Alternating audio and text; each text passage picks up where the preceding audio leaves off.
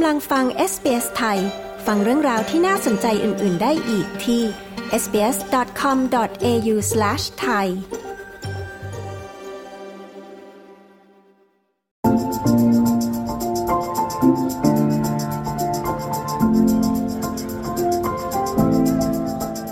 ช่วงพูดคุยวันนี้ คุณธัญพรครุฑบางยาง หรือคุณปุ้มคนไทยในบริสเบน เจ้าของสินค้า Pum's Kitchen ที่วางจำหน่ายในซูเปอร์มาร์เก็ตรายใหญ่แห่งหนึ่งของออสเตรเลีย จะมาเล่าถึงจุดเริ่มต้นจากเด็ก 5 ขวบ ที่ตื่นเช้ามืดไปช่วยแม่ซื้อของในตลาดเพื่อมาปรุงข้าวแกงขาย โดยที่ไม่รู้เลยว่าประสบการณ์เหล่านั้นจะกำหนดอนาคตของเธอในวันนี้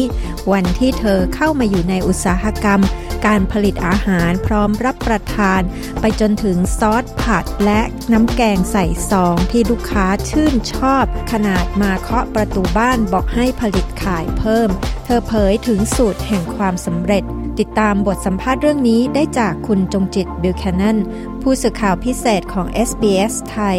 ประจำควีนสแลนด์ค่ะ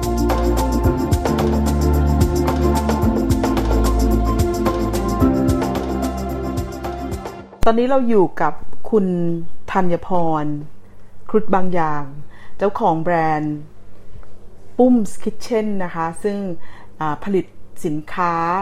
ที่เป็นเครื่องปรุงที่มีทั้งซอสนะคะ แล้วก็น้ำแกงพร้อมที่จะทำกับข้าวได้เลยนะคะ สวัสดีค่ะ สวัสดีค่ะ ตอนนี้สินค้าที่มีอยู่ในตลาดที่ขายอยู่มีอะไรบ้างคะในตลาดมีอยู่ 2 กลุ่มค่ะ กลุ่มแรกคืออาหาร ready meal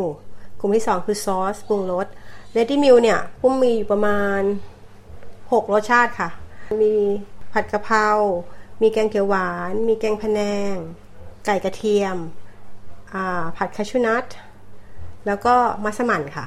ส่วนอย่างที่ 2 คือซอสปรุงรสค่ะ จะเป็นซอส all purpose ตัวนี้สามารถปรุงได้ทุกอย่างเลย ตั้งแต่ผัดน้ำมันหอย ผัดกะเพราอะไรก็แล้วแต่ ตัวที่ 2 คือซอสข้าวผัด ซอสผัดซีอิ๊วตัวนี้เป็นซอสสำหรับผัดพวกนูโดต่างๆ อันที่ 3 คือแกงเขียวหวาน ที่4พะแนง ตัวที่ 5 มัสมั่นค่ะ ทุกตัวจะเป็นซอสที่ปรุงรสทุกอย่างมันเรียบร้อยหมดแล้ว มีเฮิร์บมีแบซิล มีแคฟารามลีฟมีทุกอย่างอยู่นั้นหมดแล้ว คือแค่ต้มเดือดใส่เนื้อสัตว์ปรุงสุกจบเลยค่ะ ตอนนี้เราสามารถที่จะซื้อหาสินค้าพวกนี้ได้ที่ไหนอะคะ หลักๆคือหาที่หาซื้อง่ายๆคือ IGA ค่ะ อยากให้คุณปุ้มพาเรากลับไปตอนที่มาอยู่ที่ออสเตรเลียใหม่ ๆ มาเป็นคนที่ไหนมาทำอะไรที่นี่อะคะปุ้มเป็นคนกรุงเทพค่ะ แล้วก็แม่ปุ้มมีพื้นเพอาชีพเป็นแม่ค้าขายข้าวแกงอยู่หน้าโรงงาน ก็คือเป็นโรงงานเย็บผ้าที่มีคนงานประมาณสองสามพันคนต่อเข้าทำงานต่อวัน คือเช้ามาแม่ต้องไปตลาดตีสามปุ้มจำความได้ว่าประมาณห้าขวบ ต้องไปตลาดกับแม่ ตั้งแต่ตีสี่เพราะแม่มีของขวัญล่อใจคือต้องจะซื้อป๊อกกี้ให้ ถ้าเกิดไม่ไปก็จะไม่ได้ ถ้าเกิดไปถึงจะได้ จะซื้อขนมให้กินอย่างเงี้ยคือแม่จะเป็นคนแบบไปวิ่งซื้อของเราก็ยืนเฝ้าเข่งเข่งของอะค่ะ เพราะว่าไม่งั้นอะแม่เขาคิ้วคนเดียวไม่ไหวไงเขาต้องซื้อกลับมาใส่เข่งใส่เข่งใส่เข่งเราเป็นคนยืนเฝ้าใช่ พอกลับบ้านมา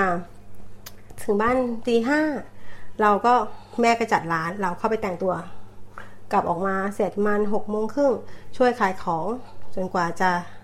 ได้ไปโรงเรียนตอนแปดโมงวิ่งไปโรงเรียนทุกวันค่ะอายุเท่าไหร่นะคะตอนนั้นห้าหกขวบก็ต้องเริ่มทำแล้วค่ะ เพราะว่ามันไม่มีใครช่วยก็พี่สาวคนโตคนกลางก็ช่วยหมดทุกคน ทุกคนช่วยหมดคือเหมือนเป็นเป็น family business อะค่ะก็เลยก็สืบตรงนั้นมาจนจบมหาลัยค่ะทำทุกอย่างอย่างนี้จนจบมหาลัย ซึ่งมันหนักมากเพราะแม่ขายอาหารเช้ากลางวันเย็น ในใจคิดว่า อาชีพนี้ไม่เอาแน่นอน มันเหนื่อยมาก มันไม่ไหวมากอย่างเงี้ยแต่ก็ไม่รู้นะว่ามันมันซึมอยู่ในตัวเราตั้งแต่เมื่อไหร่อะค่ะ สุดท้ายพอจบมหาลัยก็ไปทำงานเป็นเจ้าที่จัดซื้อบริษัทคราวน์เซรามิกเป็นบริษัทเซรามิกที่แบบส่งออกค่ะทำเกี่ยวกับพวก packaging ซึ่งต้องมันติดต่อซัพพลายเออร์ทำไปประมาณ 8-9 ปี บริษัทเริ่มต้องให้หาซัพพลายเออร์ต่างประเทศ จีนบ้าง ฮ่องกงบ้างอะไรเงี้ยค่ะ แล้วภาษาอังกฤษเราไม่ดีเท่าไหร่เราก็เลยโอเค คุยกับเจ้าของบริษัทว่าขอ drop งาน ประมาณหนึ่งปีของมาเรียนภาษาก่อน ก็เลยตัดสินใจมาเรียนภาษาที่ออสเตรเลียที่เมลเบิร์นค่ะ พอมาเรียนก็ทำงานในครัวเหมือนเดิมค่ะ ตอนนั้นได้ชิปสี่โมงเย็นถึงห้าทุ่ม45เหรียญค่ะพี่อืมเป็นหมัดราคาเหมาใช่ไหมันสมัยก่อนมันเด็กมันเยอะกว่าอย่างเงี้ย แล้วก็สุดท้ายก่อนที่จะครบหนึ่งปี เจอแฟน เจอแฟนมากินทานข้าวในร้านอาหาร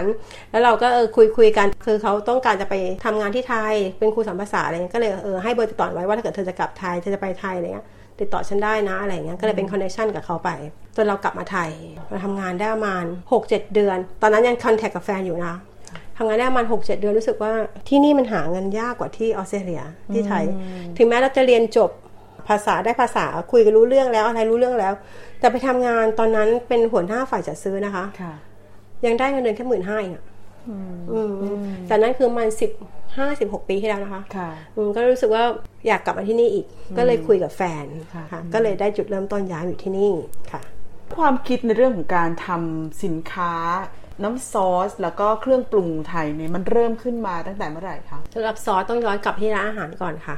เริ่มต้นเลยเนี่ยคือย้ายกลับมาอยู่ที่นี่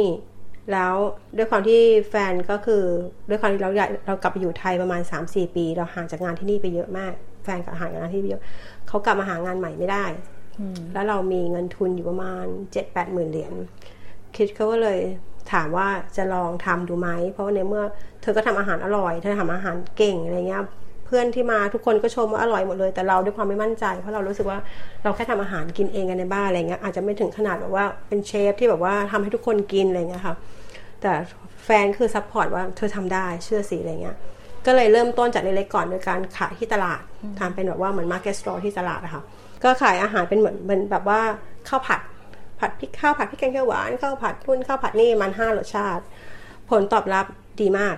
ก็เลยขายตรงเนี้ยมาประมาณเจ็ดแปดเดือนนะคะแล้วก็มีห้างห้างหนึ่งเขากำลังเปิด renovate ใหม่คือห้าง Big Top Shopping Center เขาเปิดใหม่เราก็เลยเข้าไปจอง แต่เราไปจองในแค่ food court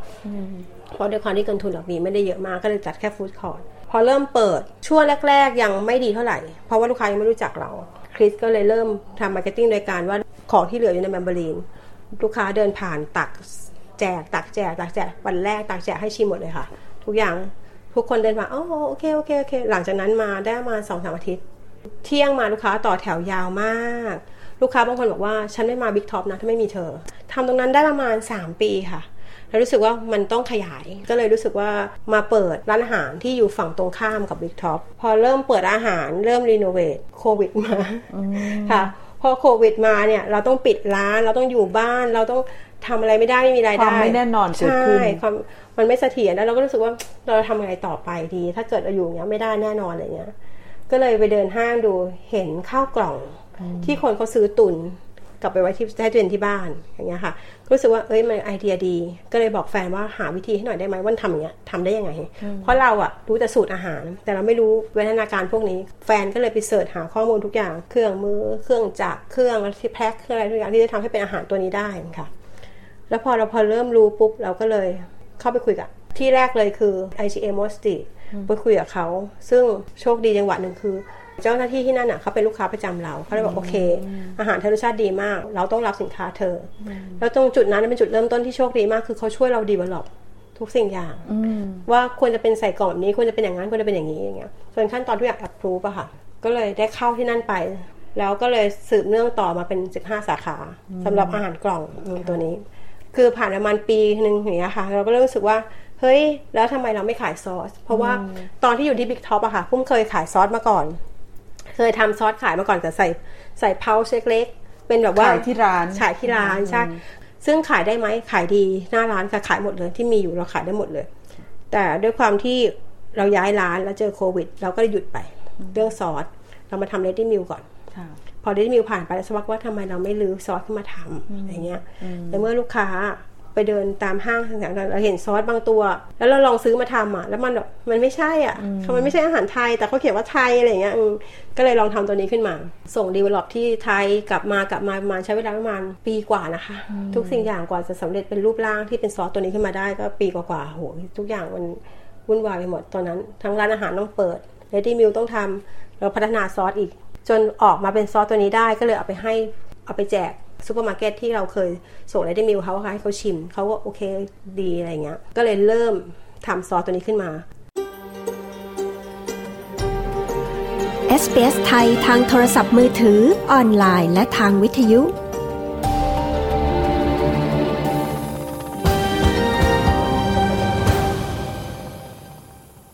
อสนี้จริง ๆ แล้วอาจจะเป็นเหมือนกับที่หลาย ๆ คนคิดด้วยซ้ำว่า คือเราไม่ได้ผลิตตั้งโรงงานขึ้นมาผลิตเอง แต่เราเป็นเจ้าของสูตรแล้วก็จ้างคนอื่นผลิตใช่แบบนี้คือถ้ามีคนถามว่าใครๆก็ทำได้ซอสอาหารไทยเพื่อขายในในขวดสำเร็จ จะพูดยังไงก็ได้ค่ะใครๆก็ทำได้ แต่ทำเหมือนกันไหมมันอีกอย่างหนึ่งอะค่ะค่ะ คือสูตรของสูตรของแต่ละคนมันต่างกัน ความ balance ในรสชาติ ความ คัดเลือกวัตถุดิบ การต้อง fix ว่าตัวนี้เป็นตัวนี้ตัวนี้ตัวนี้อะไรอย่างเงี้ยค่ะค่ะ มันอยู่ในสูตรนั้น มันอยู่ในรสชาติอันนั้น การเลือกโรงงานที่ผลิตที่มันมีมาตรฐานเพียงพอไหม การเลือก packaging ทุกสิ่งอย่างค่ะ packaging โรงงานที่ผลิต วัตถุดิบ ทุกสิ่งอย่างมันมันมันต้องสอดคล้องกันหมดเลยอะพี่ค่ะมันมันเหมือนง่าย แต่มันใน detail ของส่วนนั้นอะมันเยอะมากที่มันแบบไม่ได้ออกมาณจุดนี้ที่ง่าย ค่ะค่ะหมายถึงคุณปุ้มกำลังพูดว่าการที่จะรู้ว่าแกงเขียวหวานจะมีรสชาติอร่อยยังไง เราต้องรู้วิธีการทำแกงเขียวหวานที่อร่อยด้วยใช่ไหมคะต้องบอกโรงงานต้องเริ่มตั้งแต่ว่าขั้นตอนการการทำต้องเริ่มจากตรงนี้ ตรงนี้ step สอง step สามคือเราแนะไม่ใช่ให้แค่สูตรอย่างเดียวไม่ใช่ค่ะ ต้องบอกวิธีการทำถ่ายวิดีโอให้เขาดูด้วยค่ะ ว่าเราทำยังไง แล้วพอเรามาชิมอะบางครั้งโรงงานอะมันไม่ใช่ว่าจะทำตามที่เราบอกทุกอย่างนะเขาต้องการ save cost save เวลา save ของเขาเขาก็จะ trick หลายอย่างเพื่อที่จะ ให้การขั้นตอนผลิตขั้นตอนมันเร็วเร็วขึ้น save cost ของเขามากขึ้นอะไรอย่างเงี้ยค่ะ ซึ่งตรงนี้ตรงนี้เราจะรู้เลยว่าจากการจะชิมใช่ อันนี้คือหนึ่งอย่างเพราะปุ้มส่งกลับประมาณสองรอบได้ค่ะเพราะมันต้องชิมว่าเอ้ยอันนี้มันไม่ได้ไม่ได้ บางครั้ง production มาแล้ว เราก็ยังต้องชิมใน production นะคะค่ะว่ามันเหมือนตัวอย่างที่เขาส่งมาให้เราหรือเปล่า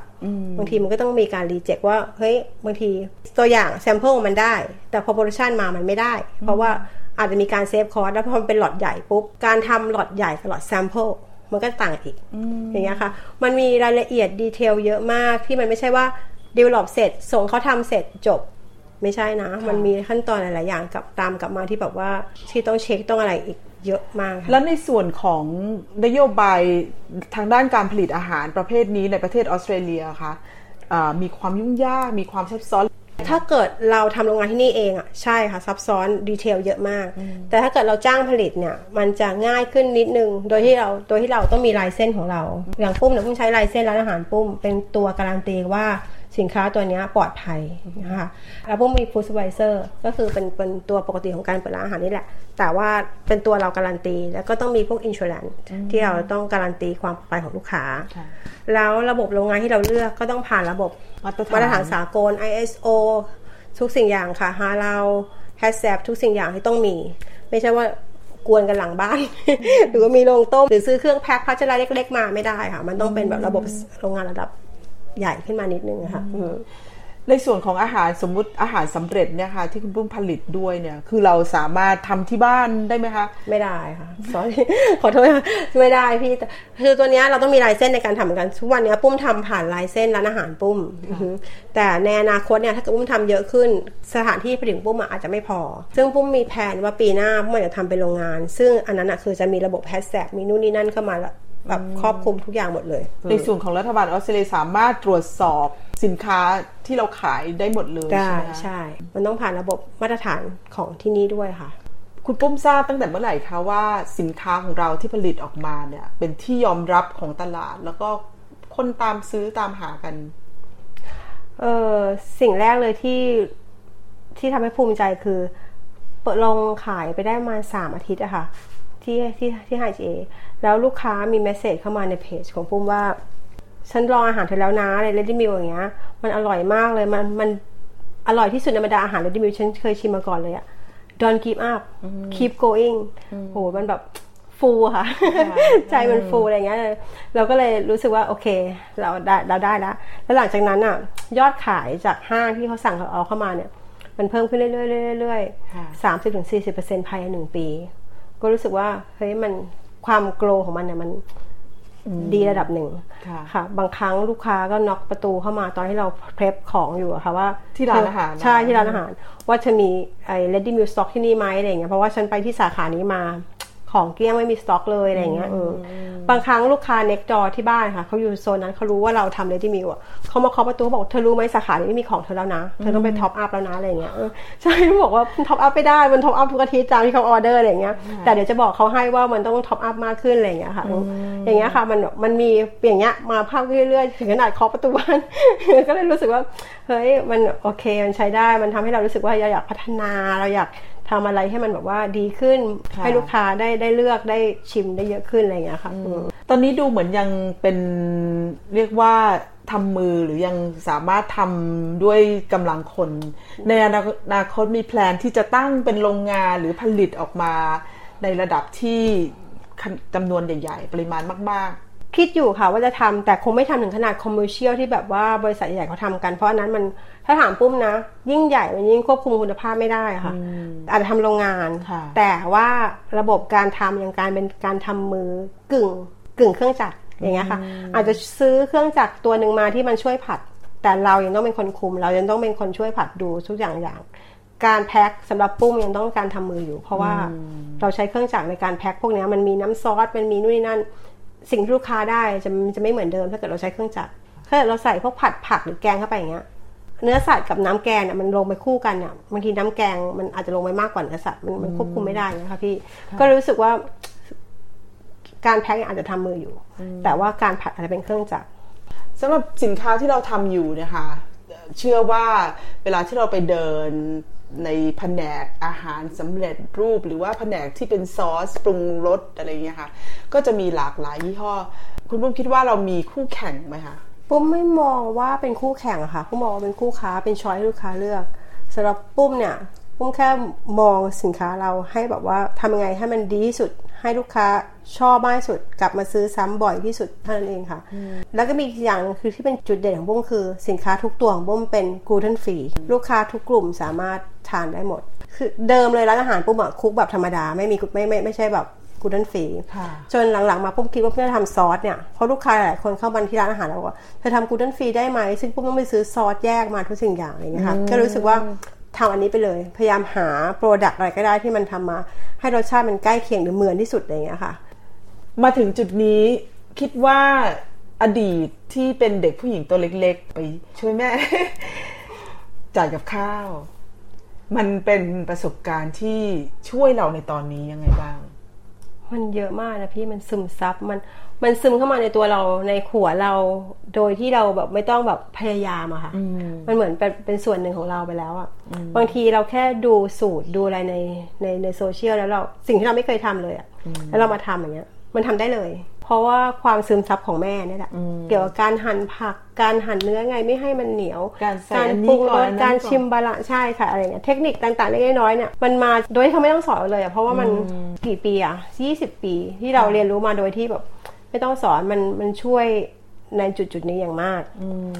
รวมถึงครอบครัวปัจจุบันด้วยค่ะ ใช่ไหมคะ เห็นบอกว่าการที่ออกไปทำคือธุรกิจนี้คือธุรกิจ ครอบครัว ทุกคนในครอบครัวมีมีส่วนร่วมมีส่วนร่วมหมดเลย ใช่ทุกอย่างเลยค่ะ ตั้งแต่เริ่มคิดเนี่ยเราไปเจอช่วงอย่างที่บอกช่วงโควิดเราไปเดินห้างแล้วรู้สึกว่าทำไมเราไม่เริ่มทำอย่างนี้ล่ะอะไรแฟนเป็นคนดำเนินการหาทุกวิถีทางที่จะทำให้ตัวนี้มันสำเร็จได้ปุ้มเนี่ยคือคนพัฒนาสูตรอยู่เบื้องหลังสูตรอาหารเราเราเราทำได้แล้วด้วยความถนัดของเรา ก็คือสามีจะเป็นคนดูเรื่องการติดต่อติดต่อใช่ พัฒนาแพคเกจจิ้งพัฒนาการแพ็คอาหาร เครื่องจักรที่ต้องใช้พัฒนาลาเบลค่ะแพคเกจรูปแบบทุกอย่างเขาออกแบบดีไซน์ทุกสิ่งอย่างออกหมดเลย แล้วก็ส่งลงพิมพ์ส่งเขาเป็นคนทำทุกอย่างหมดเลยค่ะ รวมถึงการตลาดติดต่อลูกค้า สต็อกสินค้าไปส่งด้วยใช่ค่ะ แล้วก็ทำการตลาดด้วยแพ็กเกจทุกอย่างด้วย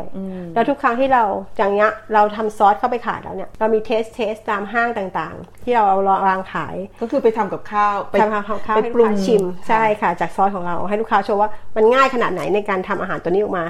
เราก็จะไปทางบ้านค่ะ แฟนปุ้มก็จะเป็นคนยืน marketing ขายลูกค้าว่าเนี่ยมันง่ายขนาดนี้มันนู่นนี่นั่นเธอใช้แค่ตรงนี้ตรงนี้ตรงนี้ ถ้าเกิดลูกค้าสนใจจะซื้อลูกชายก็จะยืนอยู่ข้างๆอะค่ะตัวเล็กตัวใหญ่แล้วแต่คนไหนไปวันนั้น ก็จะคอยวิ่งพาลูกค้านำไปที่เชลว่าอยู่เชลตรงไหนลูกค้าได้ไม่ต้องเดินคอยเดินหาอะไรอย่างเงี้ยค่ะอืมก็จะเนี่ยรันอย่างเงี้ยไปอะค่ะอืมก็วุ่นวายดีแต่ก็สนุกก็ได้อยู่ค่ะถ้ามาถึงจุดนี้ทุกคนมองว่าสิ่งที่คุณปุ้มทำอยู่เป็นสิ่งที่ง่ายมาก หรือยากอยู่มีอะไรที่จะแนะนำคนที่อยากจะทำตามเดินตามรอยแบบนี้บ้างไหมคะ ถามว่าง่ายไหม ไม่ง่าย ยากไหม ไม่ยาก มันอยู่ที่ระยะเวลาด้วยค่ะ ที่เราจะต้อง manage ให้ได้ขั้นตอนในการทำนู่นนี่นั่นติดต่อใครอะไรยังไง ถ้าเกิดเราอยากทำจริงๆอะต้องมานั่งก่อนว่าเราอยากทำอะไร ต้องติดต่อใคร มันต้องใช้ระบบไหนของราชการที่นี่ลุงอันเนี้ยค่ะ แค่นั้นเองถ้าเกิดเราผ่านขั้นตอนพวกนั้นมาได้แล้วพูดมันมาได้แล้ว มันก็ไม่ยากอาจจะใช้เวลาหน่อยในการกว่าให้มันสำเร็จตรงเนี้ยขึ้นมาได้ค่ะ แต่ว่าสำเร็จแล้วอะ มันรันต่อง่าย ไม่ยากอย่างที่คิดค่ะ ถ้าเกิดใครอยากสนใจก็ติดต่อมาก็ได้ปุ้มปุ้มแนะนำได้ในในบางส่วนค่ะค่ะวันนี้ขอบคุณมากนะคะ ที่แบ่งปันประสบการณ์กับเราได้ค่ะขอบคุณมากค่ะขอบคุณดีค่ะ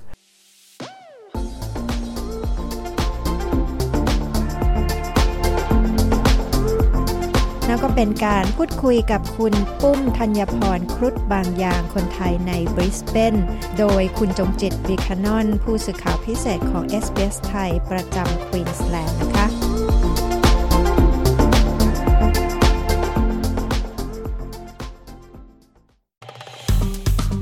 กดไลค์ แชร์ และแสดงความเห็นไป follow SBS ไทยทาง Facebook